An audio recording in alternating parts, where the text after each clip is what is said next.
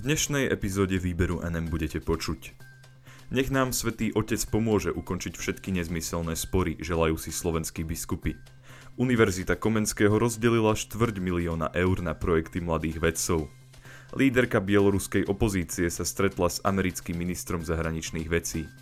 Madrid stavia zelený múr, ktorý má bojovať proti dopadom oteplovania a znečisteniu ovzdušia. Prajem vám príjemné počúvanie.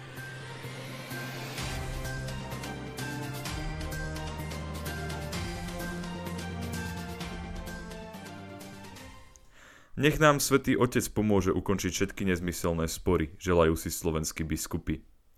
V katolíckých kostoloch zaznel v polovici júla pastierský list konferencie biskupov Slovenska, ktorý biskupy napísali predtým, ako pápež František navštívi Slovensko. V úvode listu slovenskí biskupy tvrdia, že správa o príchode hlavy katolíckej cirkvi na Slovensko je v súčasnej ťažkej ére pre slovenskú spoločnosť dobrou správou.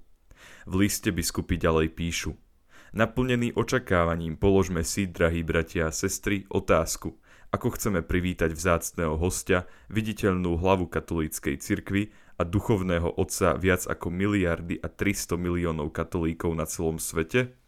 Rozmýšľajme, čo môže v tomto roku 2021 Slovensko predstaviť pápežovi a pri príležitosti jeho návštevy aj celému svetu, ktorý sleduje jeho zahraničné cesty. Aké je Slovensko dnes naozaj? A aké si prajeme, aby bolo zajtra.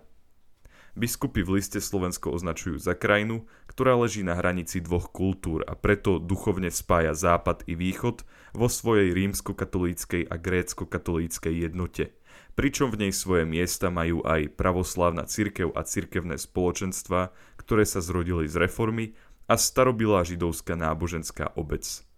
Slovensko je podľa nich ale i krajinou, v ktorej rastie sekulárna nekonfesionálna časť spoločnosti a ktorá hľadá prienik verejných záujmov pre dobro všetkých občanov. Pastierský list ďalej veriacich vyzýva, aby svätého Otca prijali v očakávaní jeho slov a s radosťou. Slovenskí katolíci by sa na jeho návštevu zároveň podľa listu mali duchovne pripraviť. Biskupy píšu, zoberme do rúk sväté písmo, čítajme a počúvajme o Ježišovi a vyhľadajme si aj spisy pápeža Františka, ktoré máme na dosah ruky, preložené do našej reči. Spoznajme z nich lepšie toho, ktorý k nám príde. Má nám mnoho čo povedať. Na konci listu biskupy vyjadrujú nádej, že návšteva pápeža Františka vytrhne Slovensko z únavy, nedôvery a znechutenia. Svoj list zakončujú takto. Nech nám svätý Otec pomôže nielen odložiť, ale aj ukončiť všetky nezmyselné spory. Nech nám dodá silu prekonať obavy, nech nás zjednotí naprieč celou spoločnosťou. Nech nás spojí medzi sebou navzájom, ale aj a predovšetkým v pozornosti k trojedinému Bohu a k hodnotám Evanielia, radostnej zvesti, ktorá má patriť všetkým ľuďom. Univerzita Komenského rozdelila štvrť milióna eur na projekty mladých vedcov. Ako informovala tlačová agentúra Slovenskej republiky, Univerzita Komenského v Bratislave aj v roku 2021 udelila granty na podporu výskumu mladých vedcov. Najväčšia slovenská univerzita na vedecké, pedagogické aj umelecké projekty svojich doktorandov rozdelila približne štvrť milióna eur. Univerzita takýmto spôsobom podporila 257 projektov, pričom priemerne jeden projekt dostal 970 eur. Najväčší záujem o takúto formu podpory prejavili doktorandi prírodovedeckej fakulty, fakulty matematiky, fyziky a informatiky a lekárskej fakulty. Medzi projektami, ktoré univerzita podporila, sa nachádza napríklad aj výskum koncentrácie toxických kovov a polokovov v pôdach bratislavských komunitných záhrad, ktorý realizuje Zuzana Pilková z prírodovedeckej fakulty Univerzity Komenského. Výskum skúma prítomnosť arzénu, medí, olova, zinku či ortuti, ktorých zdrojmi sú prevažne ľudské aktivity. Zároveň zhodnotí dopad týchto činností na komunitné pestovanie zeleniny a riziká z toho vyplývajúce. Pilková o výskume hovorí. Na Slovensku ide o prvý výskum tohto druhu, navyše s poznatkami okamžite uplatniteľnými v praxi. Doktorant Jaroslav Turec z Pedagogickej fakulty Univerzity Komenského zase pracuje na nových didaktických materiáloch, ktoré by mali učiteľom dejepisu základných škôl pomôcť s inováciou vyučovania tohto predmetu. Materiály sa venujú prevažne životom slovenských osobností. Rektor Univerzity Komenského Marek Števček povedal – som presvedčený, že investícia sa nám vráti v podobe kvalitných vedeckých výstupov a v podobe mladých ľudí pripravených obstáť v náročných podmienkach súťaže o zdroje na akademický výskum. Líderka bieloruskej opozície sa stretla s americkým ministrom zahraničných vecí. Tlačová agentúra Slovenskej republiky informovala o tom, že sa Sviatlana Cichanovská stretla s ministrom zahraničných vecí Spojených štátov amerických Antonym Blinkenom. Počas stretnutia podľa agentúry AFP vyzvala Spojené štáty americké, aby na bieloruský režim vyvíjali väčší tlak.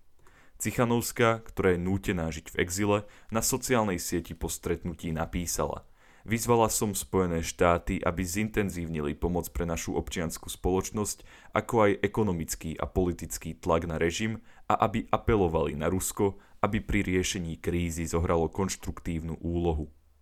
Za okrúhlým stolom so združením dopisovateľov, ktorí informujú o činnosti ministerstva, povedala Chápeme, že iba sami Bielorusi môžu priviesť krajinu k demokratickým zmenám, ale dúfame v aktívnu a nielen symbolickú úlohu Američanov. Američanom zároveň predložila zoznam bieloruských firiem, na ktoré môžu uvaliť sankcie. Hovorca ministerstva zahraničných vecí Ned Price povedal, že Blinken a Cichanovská mali veľmi dobrú diskusiu. K novým sankciám sa odmietol vyjadriť podrobnejšie. Povedal ale, vieme, že sankcie sú mocným nástrojom a Spojené štáty ich stále využívajú v snahe zmeniť správanie Lukašenkovho režimu. Stojíme pri ľude Bieloruska a členoch občianskej spoločnosti. Podporujeme ich túžbu po demokratickej, slobodnej a prosperujúcej budúcnosti. Madrid stavia zelený múr, ktorý má bojovať proti dopadom otepľovania a znečisteniu ovzdušia. V hlavnom meste Španielska sa rozhodli, že kvôli boju s klimatickou zmenou a znečistením ovzdušia urobia zaujímavú vec – Madrid postaví zelený múr, čo bude vlastne 75 km mestského lesa, tvoreného takmer pol miliónom nových stromov. Informoval o tom portál Euronews. Mariano Fuentes, ktorý je v Madride radcom pre životné prostredie a mestský rozvoj, tvrdí, že takýmto spôsobom chcú zlepšiť kvalitu ovzdušia. Má to pomôcť aj so znížením tepla v meste. Povedal, robíme to, aby sme bojovali proti efektu tepelného ostrova, ktorý zažívame v meste, aby sme absorbovali emisie skleníkových plynov generované mestom a aby sme prepojili všetky existujúce lesné masy, ktoré už v okolí mesta existujú. Počas výstavby projektu sa využijú aj opustené miesta medzi cestami a budovami. Projekt by mal absorbovať až 175 tisíc tón oxidu uhličitého ročne.